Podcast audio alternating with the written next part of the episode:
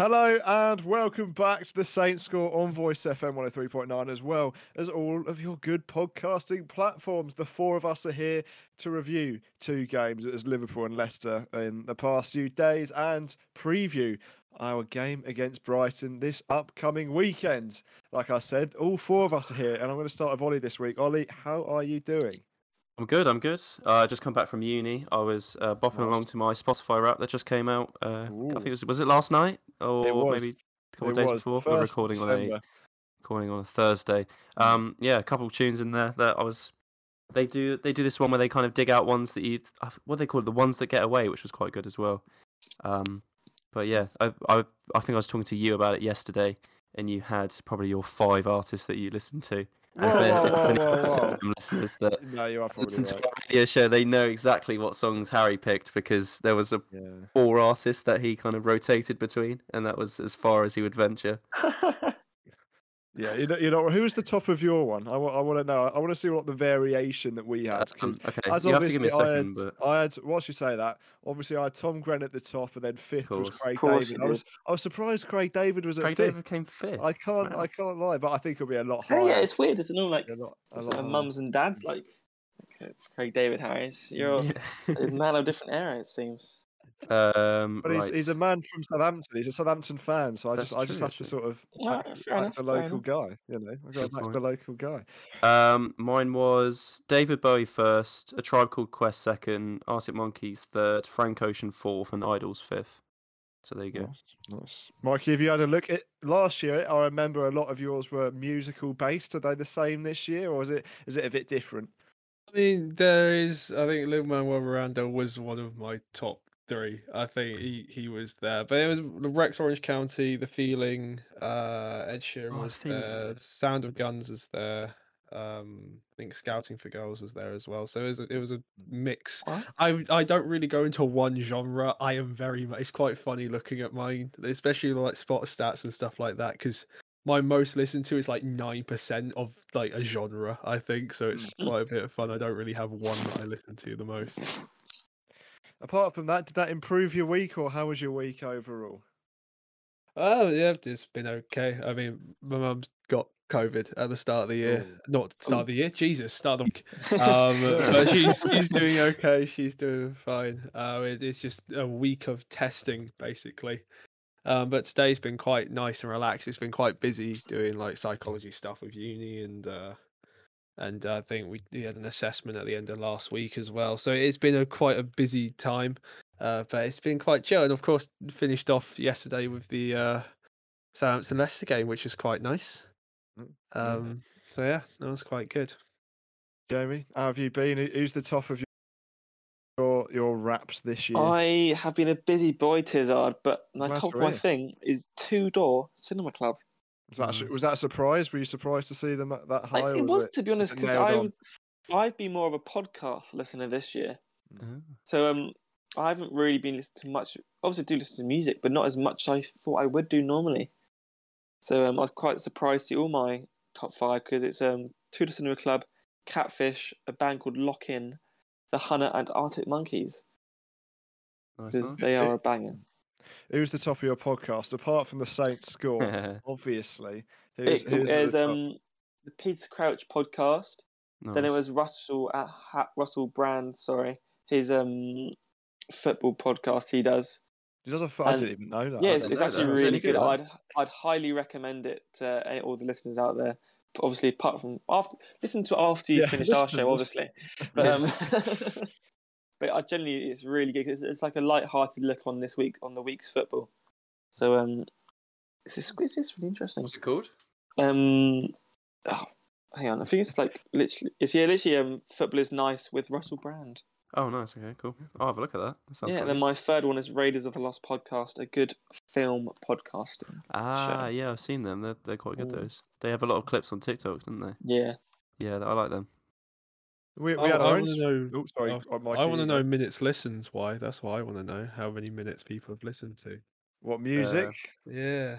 Twenty thousand, just over twenty thousand, which is a lot up from last year. I think last year I was like three or four thousand. So I've, I've gone qu- up quite a bit. I think it's just mostly just listening in the kitchen, to be honest, because I've had a full year almost Mm. of uh, listening in my uni house. It just it ramps it up because if you're This listening like 60 minutes a day, it just it goes Mm. up so quickly. On the if you have it on the Echo especially or Google Home, it ranks up the minutes a lot as well. Mm.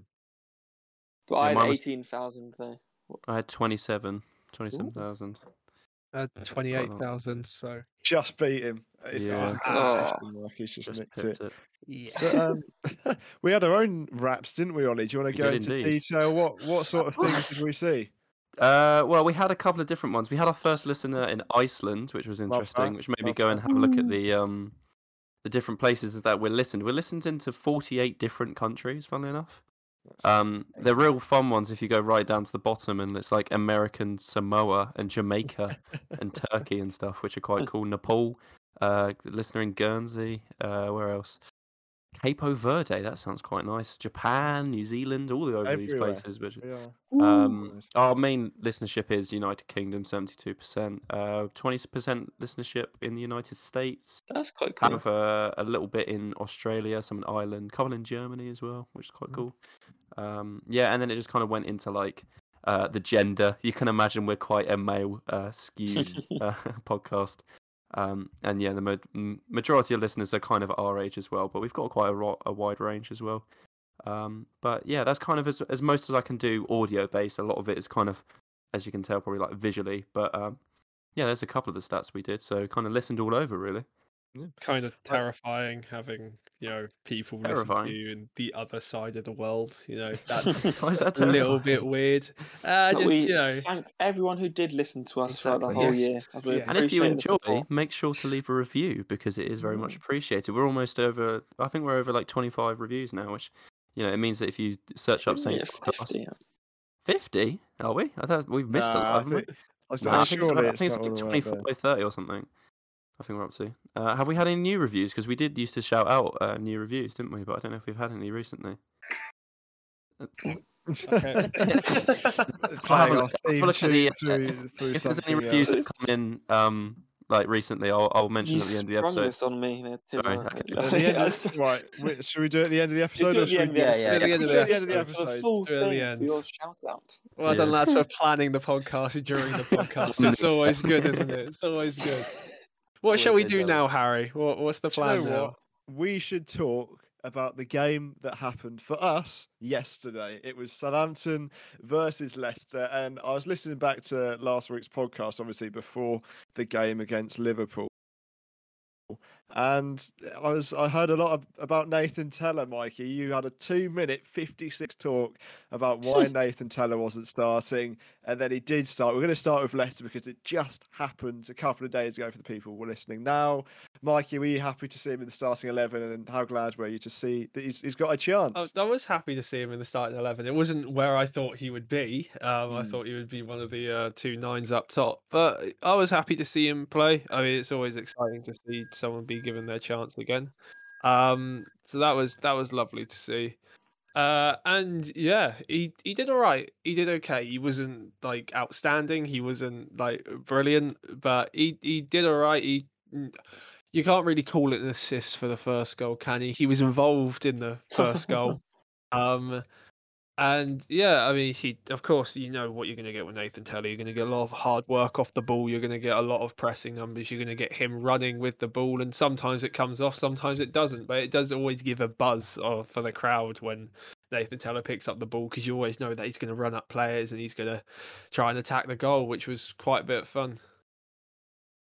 Yeah, Jamie. I mean, you were a big advocate for Nathan Tella, and I, I think Mikey, although he's he's done a fair assessment there, I really enjoyed watching him. He was very energetic down that left wing. He enjoys beating players, and that's the second time I've seen him taking a corner, take a corner. And that's the second time I've seen us score from it because he did it hmm. against Sheffield United. I had the same reaction of why is he taking a corner? Then he takes it short, a, a little one-two. I've got to be honest, I thought he was offside for a little the one-two there. So my celebration wasn't muted, but it was like calmed hmm. down slightly until I saw play continue. How happy were you to a see him part of a goal, but b just just get a chance because you've really wanted to see him. To be honest, Harry, I was absolutely ecstatic when I saw him in the starting lineup because I thought going into this Leicester game we had I wouldn't say a, a good chance of winning, but I thought I always know against Leicester it's going to be a good game. I thought it'd be a perfect chance for him to prove his point, and I think he did it perfectly. Like you said, Harry, that corner as well. Especially, I think it's quite significant that he's take, even though it's a short corner, taking him over Prowsey. I think it shows that the Ralph actually trusts him as well, and shows he knows his abilities there. Because I can't remember the last time someone else other than Prowsey took a corner when he was on the pitch. And I think he did his due diligence playing today. I think hopefully he'll get some more game time in the up and coming busy Christmas period. I mean, I think he's more than likely to get a few more minutes, especially because he, he didn't underperform. I, I, know it sounds a weird thing to say, but he looks like a, a natural in that position. Because normally, isn't he? Is he normally either up front or on the right? So playing not a, a, lot of the game off the left was good, especially when we didn't have Stuart Armstrong. I know he normally plays on the right as well, but not having Stuart Armstrong in a big game like that, because for me, he's one of our most crucial players in terms of building up play, creating chances, even though he doesn't always find the back of the net. But it was once again a game that we scored very early. We did it against Norwich, and sadly we didn't win, but we did do it against Aston Villa as well.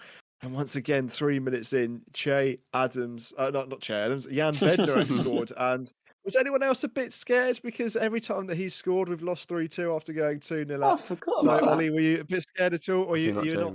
You know, look at those links or look at those sort of uh, patterns I'll of be history. honest, Harry. That's not like the first thing that hits my mind when we when we in three minutes at home against Leicester. I don't go, oh no, Jan Bednarek scored, and that means we're going to lose three two now. Yeah, yeah. but Mikey, are you, are you, are you any different? To be honest, mate, that was my first thought going through my thank head. you, was, thank oh, you. It oh, wasn't yeah, just me. you know, It wasn't I, just I wanted me. I wanted to make a group a joke in the group chat of us going, "Oh, I might as well go home now." It's, it's we know that Leicester's going to win this game three two, and I didn't. And then Leicester were two two, and I was honestly thinking, right, if this does happen again, I'm just not playing out at all. Just like he just just don't put him up for set pieces. Don't just don't let him have a chance.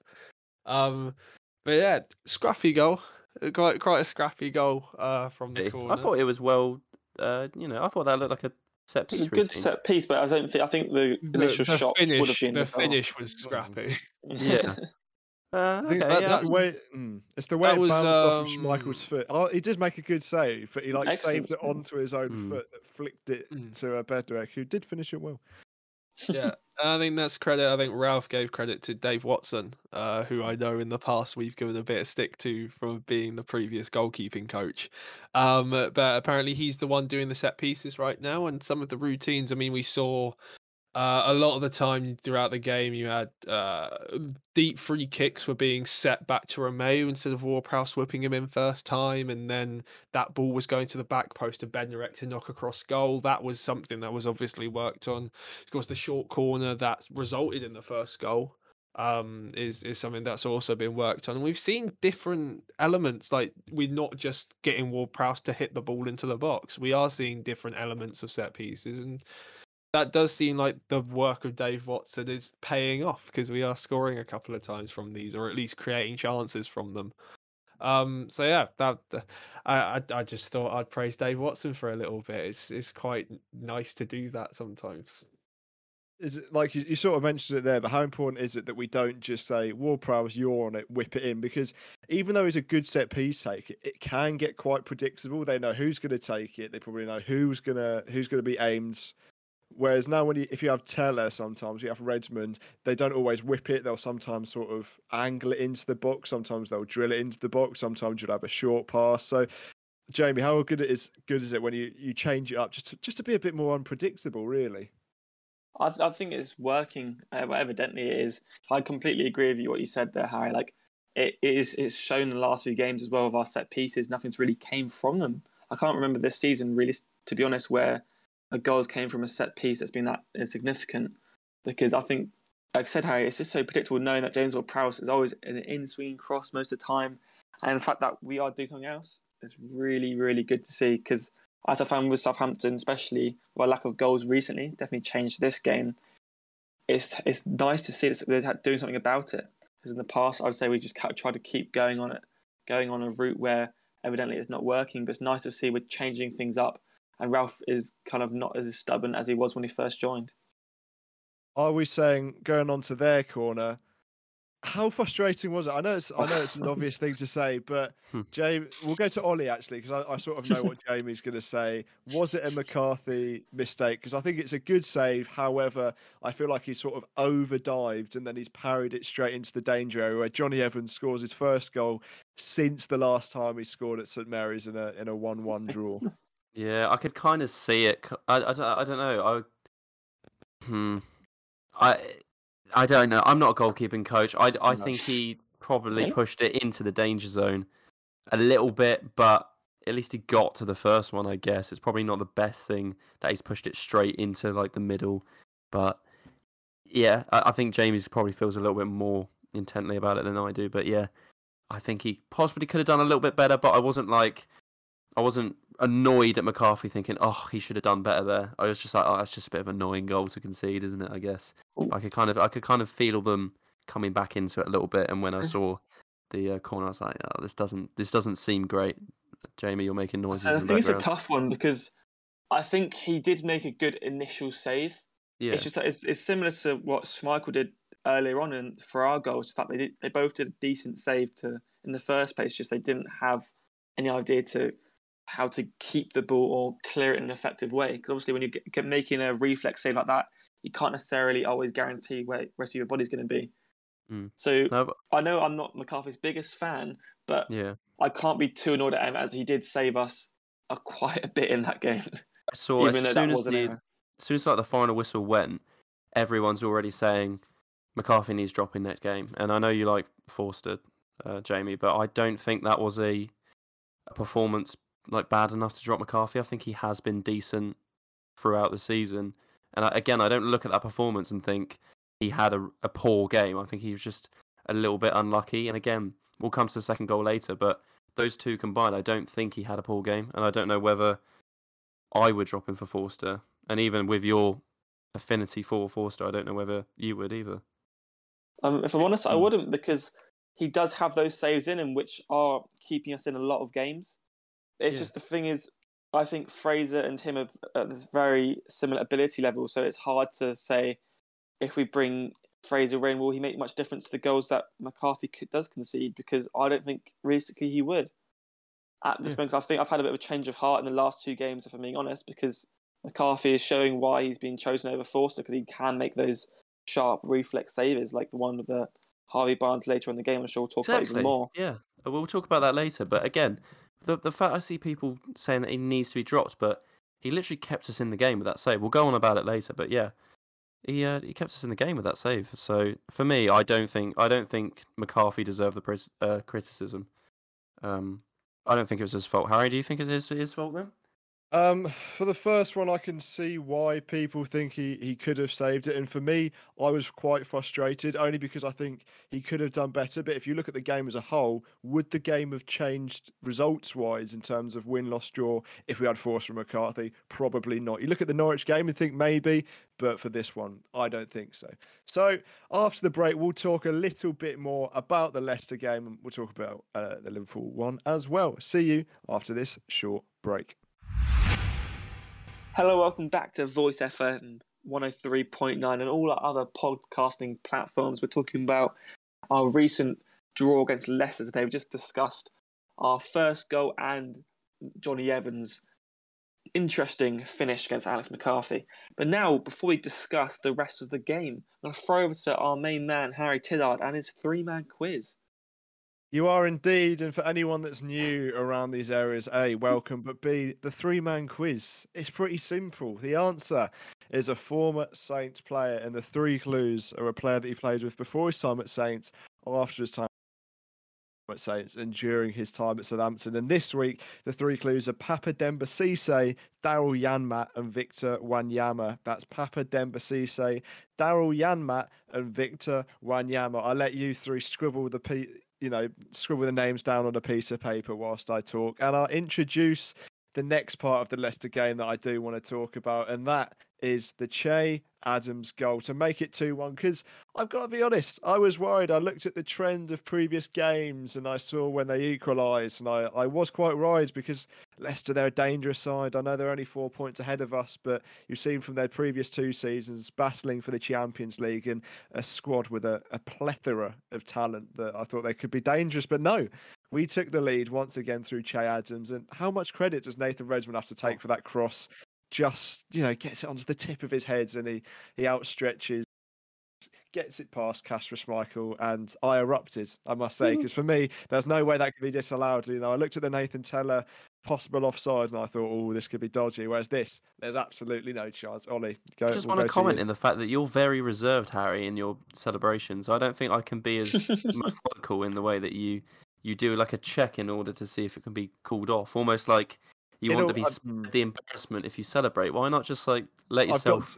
I've got to be honest. I'll, I'll, I'll let you behind the curtains. I was Oh. eating a pizza at the same time as the Chad goal went in, so I didn't want the pizza to go flying. I didn't want the meat feast, to, like the pepper army and all that. So it was sort of like a, it was sort of a half excuse for it, to be honest, because it was very hot on my lap. So I, uh, it was it was a bit of a 50-50. Both a, I don't want to over celebrate in front of like a Leicester fan because otherwise, you know, the jokes we fly left, right, and centre. But B, I was enjoying the Right. pizza, and I Okay, so it, it it's multi-dimensional then. It's it's the food side, and it's that you don't want to be teased for it later on. Is that what it is? And is? I've got to be honest, I'm not going to eat food during a Saints game again because I didn't feel like as as much of part of the action in the first five minutes. So I was just eating it as quickly as I could. So my only know what you focus mean, was actually. TV rather than eating at the same time because then it just feels it feels like I'm not part of it. You know, I, I, Interesting. I agree with you on that one because I feel like if you're gonna watch something and eat your dinner, it needs to be kind of like relaxing. Whereas a lot of the time when I'm watching Saints, I'm on edge a lot of the time, and it, One it's thing not. is not relaxed.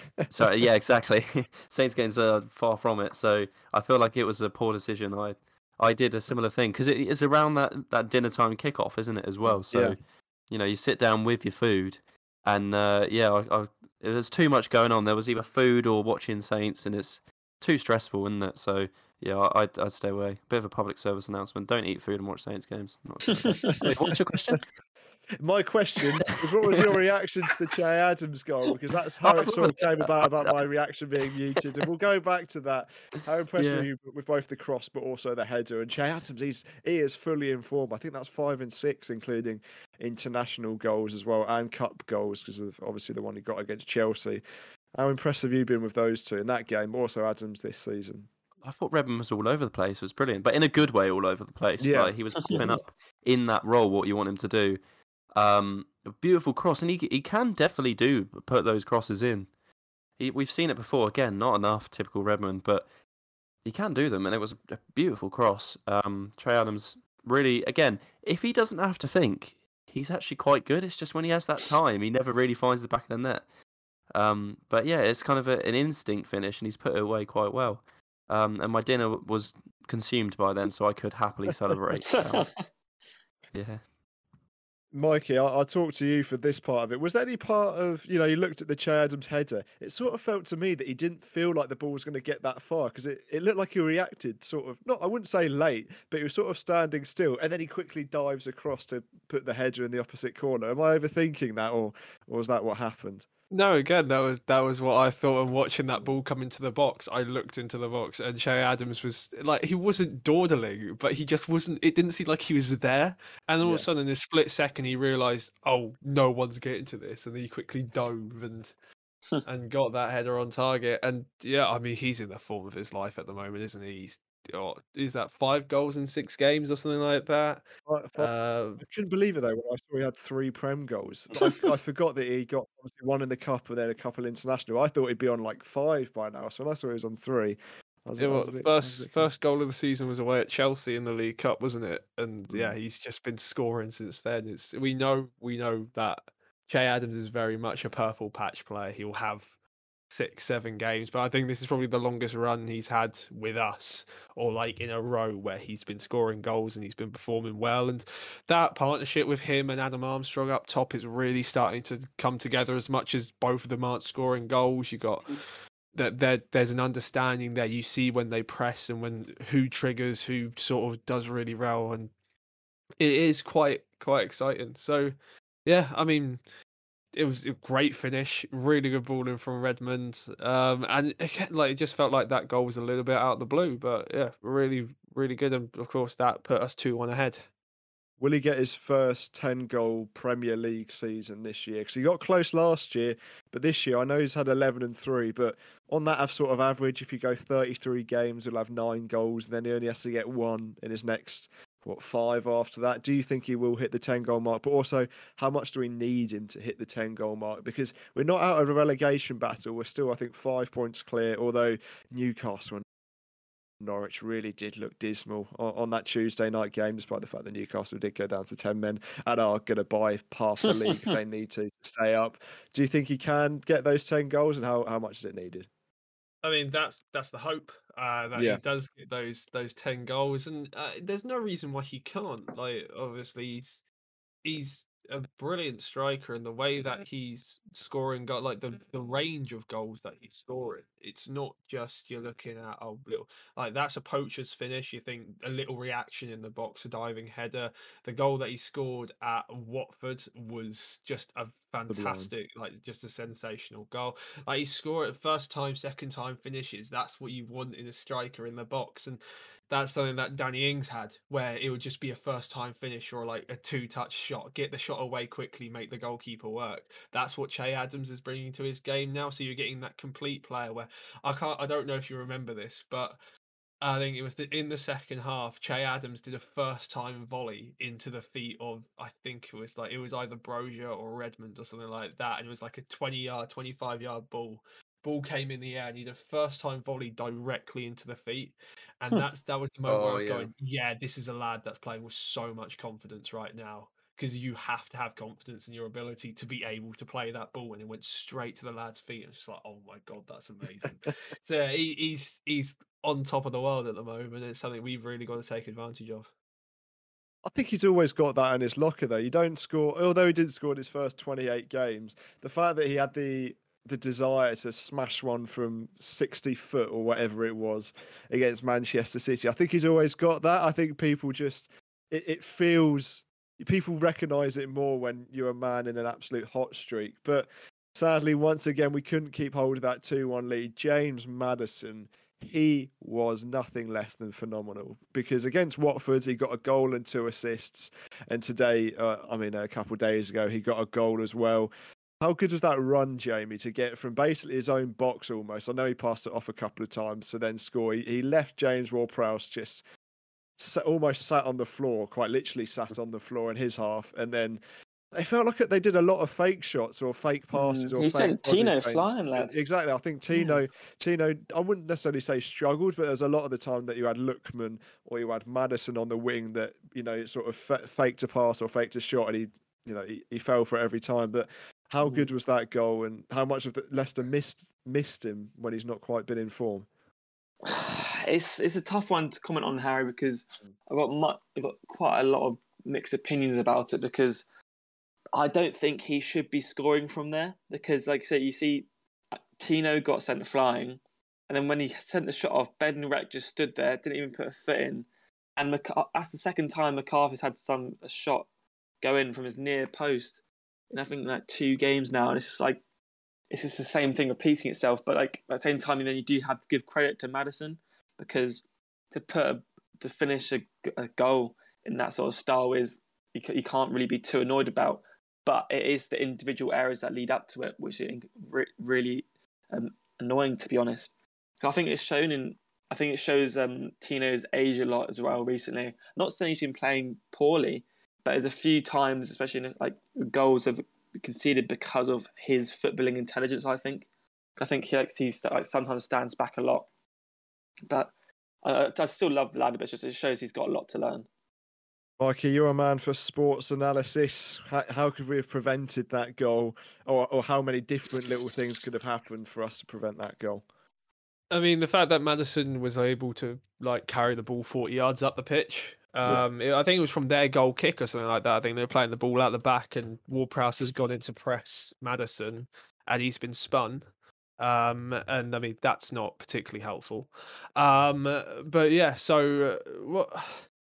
It's hard because like, I know Jamie saying that football intelligence of Livramento and stuff like that, him diving in there.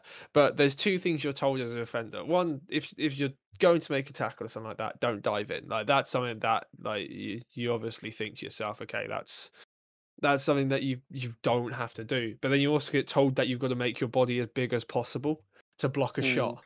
And Livramento's tried to make his body as big as possible to block a shot, and Maddison's cut inside. But then you're also looking at in that box, you've got Romeu in there, who uh, like Romeu's in there, Prowse is in there, the entire back four in there. You've got enough cover there that if Livramento does dive in, someone else can come over and get there. And I understand the fact that people aren't happy with McCarthy's performances or like the two goals could have been prevented. McCarthy had three players in the way of him. Bednarek, uh, Harvey Barnes, and Romeu were all in McCarthy's sight line of the ball um, for the second goal. For the first goal, Simeo, uh, not Simeo, Jesus, Salisu, um, Salisu, Bednarek, and I think two Leicester players, Jonny Evans, one of them, were in the sight line of Alex McCarthy from the initial shot that shot that he saved, and like to be able to make those reaction split saves are hard enough. So to get to the, I mean, to get to the first one was a brilliant save, and like at that point, you, it, it doesn't really matter where the ball goes for the goalkeeper. He's got to it, and yes, you'd prefer the ball to go out of the 18-yard box. You'd prefer it to go around for a corner or something like that, so you can reset. But that just wasn't possible, and Jonny Evans reacted quicker than everyone else. And then you look at um the the second goal and it's diff it, is it is hard because you do think goalkeepers shouldn't be beating at the near post but when you've got three players in the way and it's a low driven shot from like five yards out it's very difficult to react to that um with the amount of players in the way with with with the amount of stimulus that's happening. And you do look at the mistakes before the mistakes previous of everyone diving in. Maybe players should have stood on their feet to like prevented delayed the ball from going forward instead of coming in and getting attracted, and that's something that we saw later on in the game with well with Harvey Barnes shot on goal, and then Jamie Vardy's one on one as well were mistakes that we made to let Leicester in, almost. you look at the result of the game, and I think you make some really good points there. I think there's, I was talking about it earlier to someone. I think there's points in the game where we think we, we have to win this at this point, or or feel like we should have done. There's points where Leicester think uh, we should have won this game, and there's there's points where you know people will be happy with a draw because although I was frustrated at, at 2 2, thinking, oh, we've given up this lead twice, Vardy doesn't miss those chances often. He really doesn't been put in behind one on one with the goalkeeper. And also, McCarthy's made a brilliant save. So, after all of that considered, looking at after the game with a point against a, a good Leicester side, despite their you know relative struggles compared to their previous performances of the last couple of years, Ollie, would you, you were you happy with a point? Yes, I would have definitely taken a point before the game. It's it's easy to say situationally that we could have taken more, but I would have taken a point at the start of the game. Um, we were let off quite a few times. The McCarthy save was brilliant. Vardy should have scored that chance where he blazed it over. So they had key chances. Mikey, can you look up the XG? Do you know what it is off the top of your head? Uh, we had a one point. We had a one point six. They had a one point five. So it was Oh. like an incredible. It, Yeah. it should have ended as a draw according to expected goals. And if you round them Well, there you both up, it's 2 2. So, there we go. Oh, you, don't- you don't do rounding. That that's like sacrilege, isn't it, Mikey? Harry. In in No, uh, you don't do exactly. Can't Kick do that. from the podcast. Um, I, I agree. So it's It- like with who?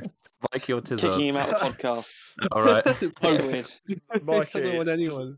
Does a point make you smile? Does it make you sad? I was happy at the end of the game. Like, that was like, that, that's quite a way of. yeah, it's quite. No, it just it just Doesn't sort it of rolled make off you his way of tongue after I. Doesn't make me happy. after Doesn't make me sad. Uh, it makes me indifferent. I think. Um, the, the, Nice, the nice, point. the point was good. The the point was a good result. Um, like, again, Leicester, you're expecting to be up in the Europa League places by the end of the year.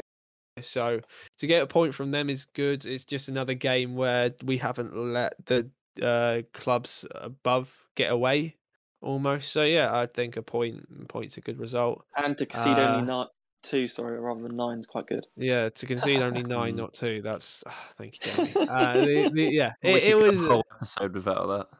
Yeah, there wasn't. There wasn't actually a lot. I don't know. I Yes, don't know. was. It if was it's mentioned like the first second, Harry, Mikey, Was when I listened to it on Amazon Prime. Yeah, I'm Really? I I'm missed not- it. I I'm missing did. the That coverage. completely. But Oh, and in the preamble, they mentioned it like five times before because Yeah. they had nothing else to talk about. So they just asked reporters who clearly hadn't done their research, and they went, "Yeah, well, I think they want to get them back after that nine 0 It's like, wasn't it like two Ten, like, seasons four Like. We've had a one-one draw Yeah. against them since. we've and- beaten them since Yeah. then. Like, Yeah, I we- know, we but beat it's- them at it's their obviously place. just- Yeah, Harry, do you remember? Does. Jack, what we beat them the same season, two one at their Yeah. place. No, no. I mean, the last time we played them at home, we drew one-one Oh. because Vestergaard got sent off after ten minutes. Hmm. It did get VAR overturned, so maybe it shouldn't have been. But neither of those two. Bertrand wasn't in the squad, and Vestergaard didn't come on the pitch. So, uh, do you know what? I, I'm. I'm what do you reckon the their reception would have been if they came back? think point is No, fine. Vestergaard. Vestergaard fine. He was no, I no, think, no. I don't know. Vestergaard was. He went out for a warm up and he got booed. And I don't understand that. Yeah, he, Yeah, it was a very small section of. It was the small section of like the itching, you know, when That's bad. everyone comes out and warms up. There was a very small, minimal boo, and I'm I thinking, think to myself, who the hell is doing that? Like, what's he done? What has he done it's- it's odd 'cause deserve? he- He didn't try and force a move or anything. The club got a good No. offer from him and took it. It's not Yeah. but nothing that bad. I I mean, think Brian saying it's the Bertrand last of was, his deal. Like, that he, Brian he was lovely leave. about it. I Yeah. thought when he left. I think I think it's getting near Christmas and people just want to mm. turn the St Mary's into a pantomime. Like it's not. He didn't do anything, did he? Like he just. think We, I- it was a hmm. sensible business decision. If he like, if he if he refused to play or something, then yeah, I'd understand it. But it was just a it was just a good deal for all parties, really, wasn't it? Mm-hmm. Mhm. I think, So I, I think- would like to think if Bertrand was there, he'd get a good reception though. Yeah, you'd hope so. Yeah. Uh, who did get a good uh, re- uh, reception though was Nigel Adkins at half Oh. I wish I was Uh, there. because when that was- it. honestly, I would have loved it. That was lovely. Like usually you get the so this Saints award that they give out. Usually they um usually like they'll get a little bit of a reception at the start and then a little bit of a reception at the end. Like there's not the last Franny Benali got quite a good one uh when he was there. I don't know if you guys were there because that was quite near the start of the season. Um, but yeah, the whole st- it felt like the whole stadium, like who was still because everyone was getting their hot dogs and stuff like that at half time. Everyone's Mm. still in there. They're all standing. You had the Northern scene. There's only one Nigel Adkins. It was just oh, Oh, it was just a lovely moment in the stadium. It was just really, really nice. I'd like Um, to see him so come back yeah. as like um, a coach in the academy or something. I, I mean, I, highly how, doubt that, inspiring but that'd be though. it would be Like, great. if Nigel Adkins was my coach, I would do whatever that man says. I, Yeah. I love him. I wonder if he could have like an advisory role like that Man United guy's got after he Mm. does the management thing. Well, to be fair, he's probably not got much game left in him. Really, after the was it Charlton or Yeah, he was, he, he was he was at Charlton, and so we'll, we'll have to see. We'll have to see what he does in the future. But after the break, we'll talk a little bit about Liverpool because we have to, being a Saints a Saints podcast, and re- Oh. preview Brighton. But quickly, if you've only just joined us, our three clues for the three man quiz are Daryl Janmaat, Papa Demba Cisse, and Victor Wanyama. So get your reaction, get your guesses in at Saints underscore score or at Voice FM Radio, and we'll reveal it after this short break. This is Voice FM 103.9, and you're listening to the Saints score. We're going to talk a little bit about the Liverpool game, but before we get into that, Harry, you're going to conclude your three man quiz. Um, I'm a little bit clueless on this one. I've got a guess. Jamie's had his guess shattered by Mikey, who's I basically have, I have, I have another oh, one. Oh, no, you might have a new have a one. backup. I have a backup. Go on.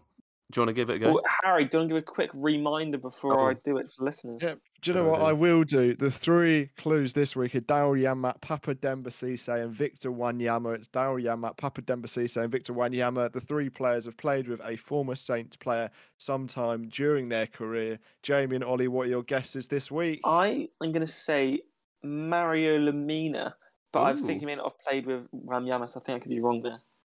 Ollie, what are you thinking? I'm going to say Jason Puncheon. And Jason Hutchin. yeah, Huh. Mikey. don't know. what I, you I, I had a go. Oh, sorry. You, j- j- any reason? What's what's your logic behind it? What are you thinking? Or is, Uh, is it just? Yeah, Well, Jason you pro- probably- I don't know. Didn't um Victor he Moses played play with for Wanyama. Palace? Uh, some point? Vi- it I remember. Victor Moses. Victor What? Wan Victor Wanyama was was one of the guesses. So you've got a couple a couple players confused there. So to we'll Vic- go to we'll go to wait, wait, wait, wait, I've got. I think I've got my notes wrong. Wait. Yeah, you, you Again. have indeed. You you have indeed. Oh, The three well, players so- are okay. Daryl Pepper Denver Victor Suso, and Victor Wanyama. Wanyama. Oh, Victor Moses. All right. Okay. Well, that, I'm completely off then. Yeah. Um, ignore me. Uh, Mikey, what are you thinking? Uh, I'm thinking it might be Graziano Pellè. Yeah, you're correct. Oh, the Oh, resentment in that funny. tone.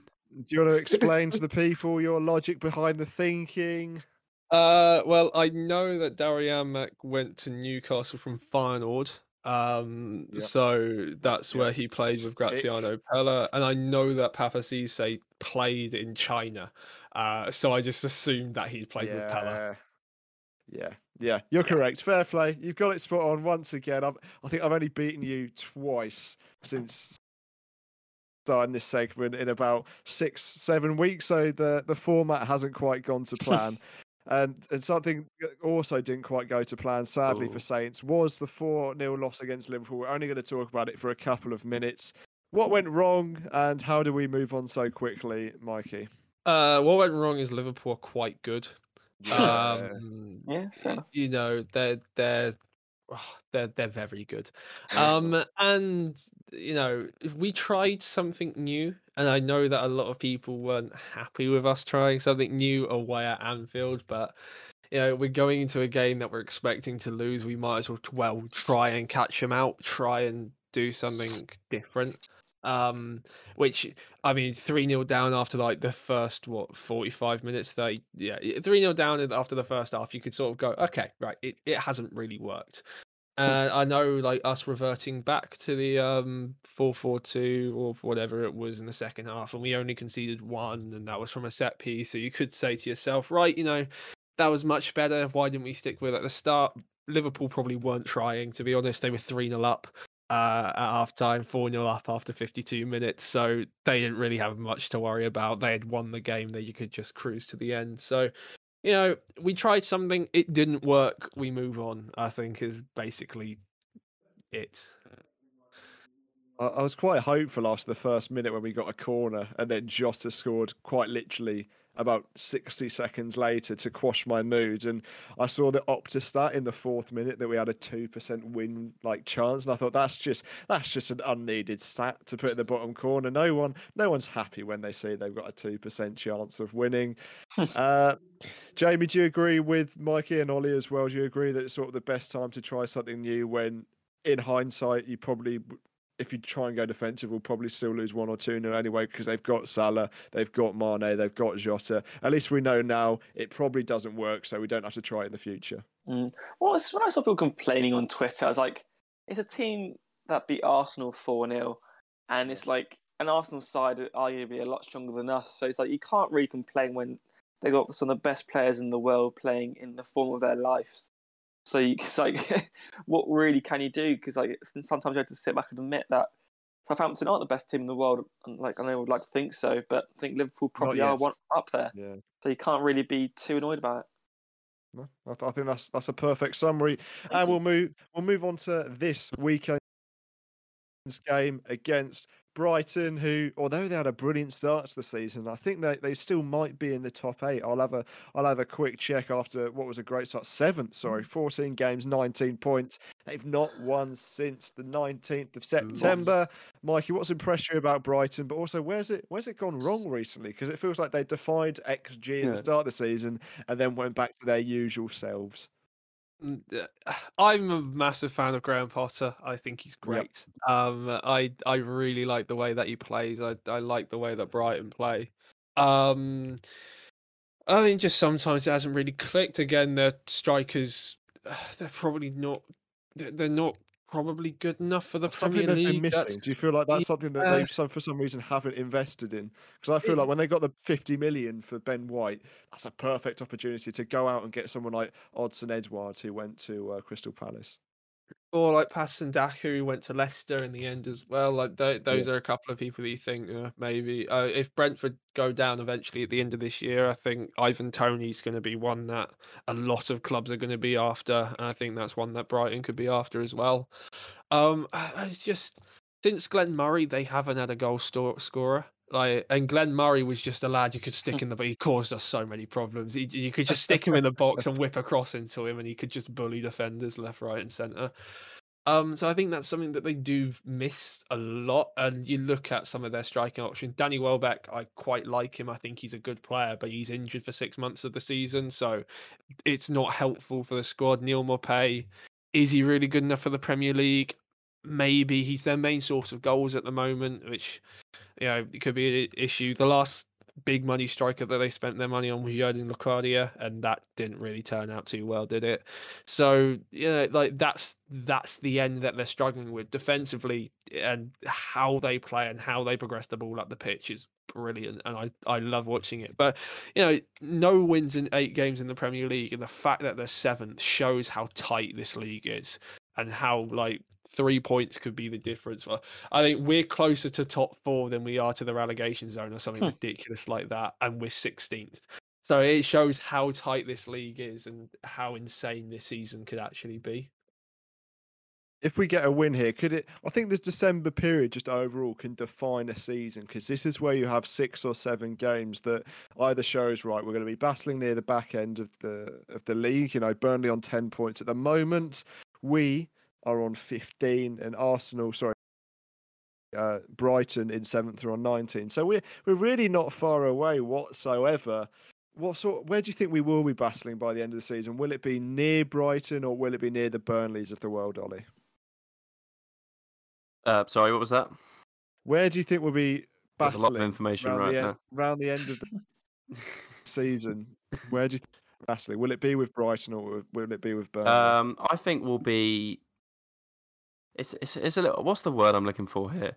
It seems like there's a little bit of stagnation in our progress, in the fact that we will probably be around the 14th, the 13th. I think. I don't think we'll be in a relegation battle. I just don't. I think we we turn up too often and defy expectations now and again. And when you're able to do that, that means you will pick up enough points to not be in a relegation battle. I know that sounds strange, but Ralph's system is a really strange one where you sometimes will not, you won't get the result you deserve, even though you might have played them off the park. And sometimes we will go away to a team where we have no right to pick up a point and we'll end up doing it. So I think over the, the course of the, the season, it will be up and down, but we won't, I don't think at, at any real point we'll be dragged into a relegation battle. Now I'm touching my table and touching wood now to make sure that doesn't happen. But I think, yeah, um, if we're calling Brighton a, a, a top half team this season, I think we will struggle to try and compete with them. Obviously, if we pick up points against them this weekend, then there's more of a possibility for that. But um, Well, Ollie, I don't necessarily agree because I think Brighton don't really have as a good squad depth as we do now. I think, Right. if, especially in this December period, we have such a chance to push the higher end because we actually have a depth to our squad now. And I'd argue we have like for like quality players in basically every position. So I really think that this that's why we have such a better chance than like like the other mid-table sides in the league at this period because we can battle them and we can ch- change our squad around and still have the same quality where other teams can't. Do you I think agree. the press is going to be a struggle though? And if you got seven games and we only really seriously turn up, you know, the heat in the first 45 minutes, you'll have teams like Brighton, Arsenal, Crystal Palace, Brentford, West Ham, Tottenham. They'll all have case studies of how to get points against us. Is, is that at all a worry? Well, that's every single game in football now, Tizard. Everyone has a hmm. case study of how to beat every team. It's just, yeah, I know we press a lot in the first 45 and they make two substitutes, substitution that changes. This means we have to change our plan as well, which I think has shown, and especially against Leicester, that we did change up a bit. And I think that's a, a bit of a silly comment, Harry, because every team has a game plan. Especially Mikey, knows that's what Mikey does. He knows how what teams play. That's just that's just Premier League football, Harry. One thing that I'd say there, Jamie, is the fact that you said that like we could have a couple good results and push up against Brighton, but they're literally like what two points off European places. They're what sixth, seventh right now, and they and, were. and we're only five. True, but there's also people in, uh, in front of us that have games in hand because they were called off. You think about Tottenham; they've only played, they've got like two games in hand on us. So I think there's a lot of teams above that will, and, and again, there's going to be teams that like Man United and Tottenham who are like what they're like eighth, ninth right now. They they will get better and they will still start picking up points. I think that gap will slow, like slowly start to push away. Um, if we can aim for top half, that'd be brilliant. But we kind of got to know where we are as well. And if we can try and get somewhere like 12th, 13th this season, again, it's it's a very successful season for the quality that left us at the start of this this season. Like you look at Danny Ings, Jannik Vestergaard, the two front runners, possibly apart from James Ward-Prowse, that that got a Player of the Season last year. So Ward-Prowse is on a, a long term contract now. We've started to like bleed in the new players, and if we can get you know 12th or 13th, that's higher than I think all four of us predicted at the start of the season would be a very successful season. So I, I think unfortunately we're not going to be pushing for top half, but if we can get anywhere close, then that would be that'd be a great result for the uh, the end of the season. Do you remember like a couple of seasons ago under Puel, where like I think you had a defined top six, which is like your normal top six that you'll get, and then Mm. you had Everton in seventh in like a league of their own because they're like ten points off Europe and then ten points off everyone else, and then Yeah. from eighth to sixteenth there was a block that was a, I think the, it finished like six points or something like that Yeah, between eighth and sixth. I can see this season being like that, where there isn't a lot of difference between your Brightons, your Wolves, your your Southamptons, your Leeds, and th- there isn't a lot of difference between those sides. I think you've got your bottom. I want to say they're defined already and they're already down, but you look at at the moment Newcastle and Norwich. The game that they played out on Tuesday night was absolutely horrendous. Uh, Like it was awful. Um, and then you've got one relegation spot available where you think maybe Burnley can get out of it. Will Watford be in there? Will we be in it? Like uh, there are eight or nine teams there that you can say that Tottenham and Man United are going to get better. Will they? I don't know. Like I know they've changed their managers under and they've got time to sort of make it better, but I I don't know if they they're not guaranteed to finish fifth and No. sixth. They could no, be it's not, down uh, down on that sort of way as well. So like it's gonna be tight. It's gonna be a very tight season. This is what Harry was saying about December being so important. Is we are playing the teams that are going to be sort of around us. You are looking at Brighton. You're looking at Palace, Brentford. You're looking at Newcastle. Like to end off that run to start January. Those are the sides that we've got to be going right. Three points there. It has to be three points there. We, we got to, or at least not drop points, because those are the ones that at the end of the season we will be two, three points behind, or or maybe like five or six, and those results are going to be key on whether we're above them or not. And as as Southampton are in this financial situation that we're not getting money from the board, prize money is everything. And as much as it could be like, oh, we just want to stay up, we don't care if we finish 17th or below. If we, the difference between 17th and 12th, money wise, is ridiculous. Like you could get 10 million uh, from just those two different places, and that could be a new player for us. That could be two players if we keep with this youth sort of signing these youth players on one year deals left for five million pounds. Like that could be two players for us to bring in. So like that these are the games that you think, right, this is why it's important for us just to keep running as a club and competing as a club. We need to be finishing as high up as we possibly can. Clock's ticking down. I want your score predictions for this weekend. I'll start with Jamie. Southampton v Brighton. What's your score prediction? I think it'll be a close game, but I go in the cheeky 1 0 Southampton, if not a 1 0 maybe. that's good with me. Ollie. Uh, I think it's going to be a one-all, and we're going to out XG Brighton to change up things. Oh, cheeky. As Cheeky. Mikey. Uh 2 0 Southampton. We. Very I like, cheeky. I like the fine. sound. Like, We've got a Michael, good what- what record against Brighton in the Premier League. However, we we did lose against them at home last season, but I'm going to go for a 1 0 victory as well. It's going to be another goal in like the, the eighth minute, and then we're going to hold out for the whole game. But that's it for this week's podcast. Thank you very much for listening. Remember, you can interact with us at Saints underscore score on Twitter. It's goodbye from me and Jamie. Bye. Goodbye from Ollie. Bye bye now. And goodbye from Mikey. Bye. We'll see. We'll see you next week to react to this very game and preview our game at the Emirates. We'll see you next week.